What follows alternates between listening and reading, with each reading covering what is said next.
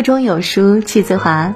你好，欢迎来到有书，我是你的老朋友童言。今天我要为您分享的文章是来自丁暖的《孩子，我不敢逼你读书》。如果你喜欢今天的分享，不妨在文末点一下再看哦。一起来听。手机浏览器推送了一条资讯。三月三日，石家庄某小区一个十二岁的孩子因为网课学习状态下不认真，遭到家长批评。孩子一时冲动从楼上跳下。视频中听到医生说没希望了，父母顿时倒地痛哭。我没有勇气再看下去。为人父母，大家都希望这类新闻是假的，或者是以前的旧消息。然而悲剧总是重演。过去的二零一九年，出现频率很高的有两个字，一个是难，一个是逼。成年人的日子过得很艰难，反思自己，发现眼下的不如意和当初没有好好读书有关。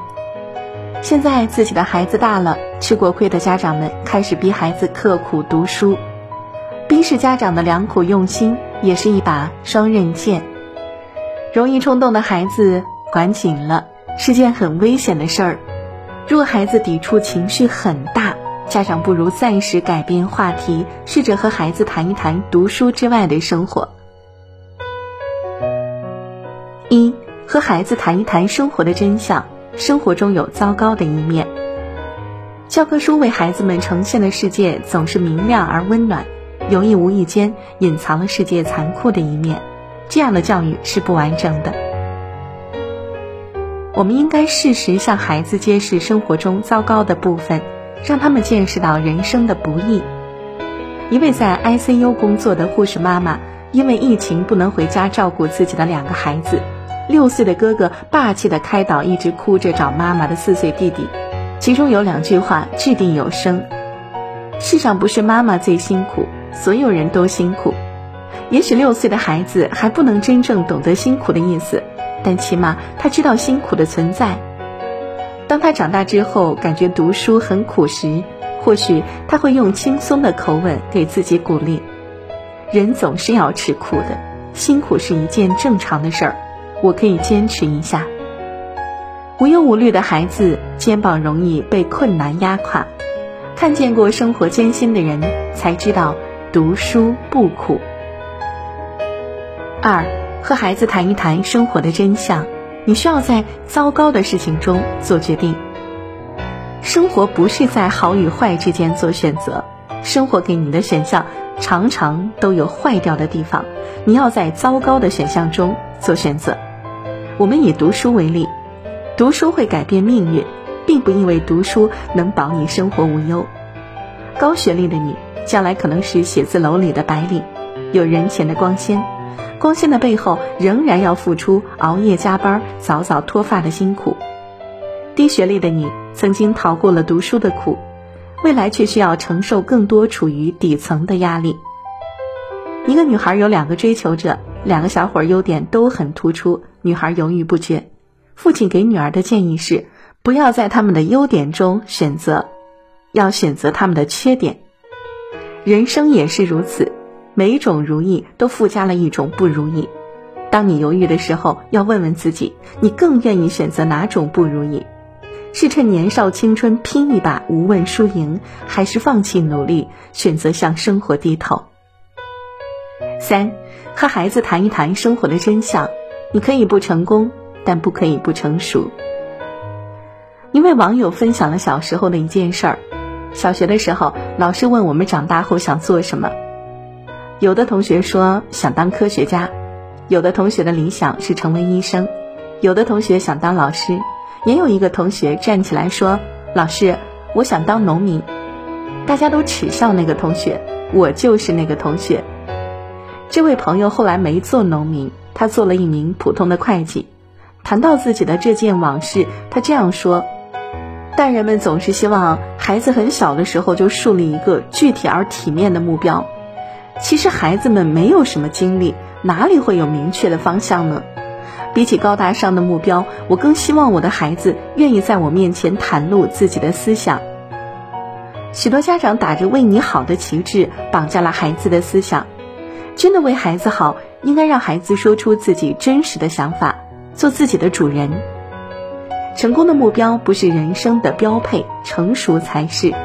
一个人成熟的标志是成为自己的主人，即便他不是众人眼中的成功人士，他也依旧能活得热气腾腾。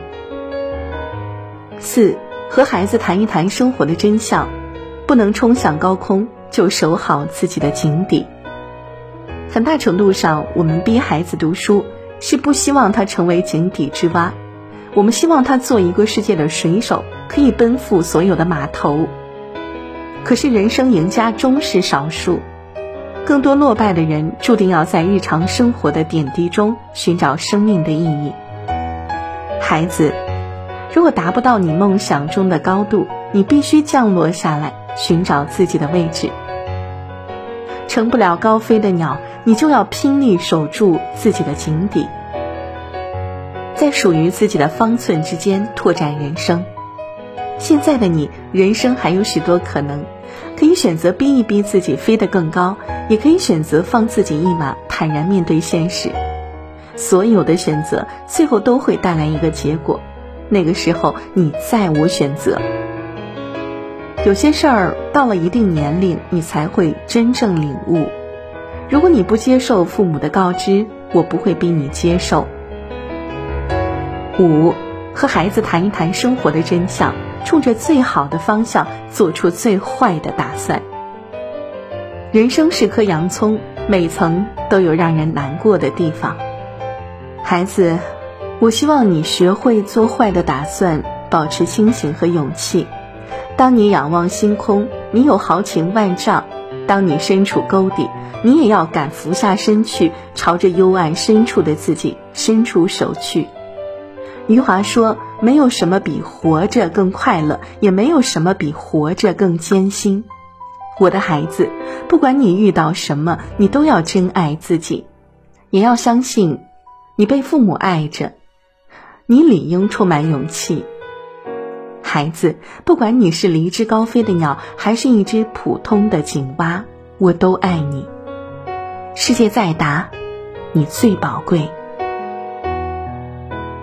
每个父母也曾是当年的少年，面对和孩子之间的矛盾，可以试着把自己还原成曾经的少年，以同龄人的身份去和孩子讨论问题，先平息掉情绪，再去和孩子谈问题，不然宁可搁置不谈。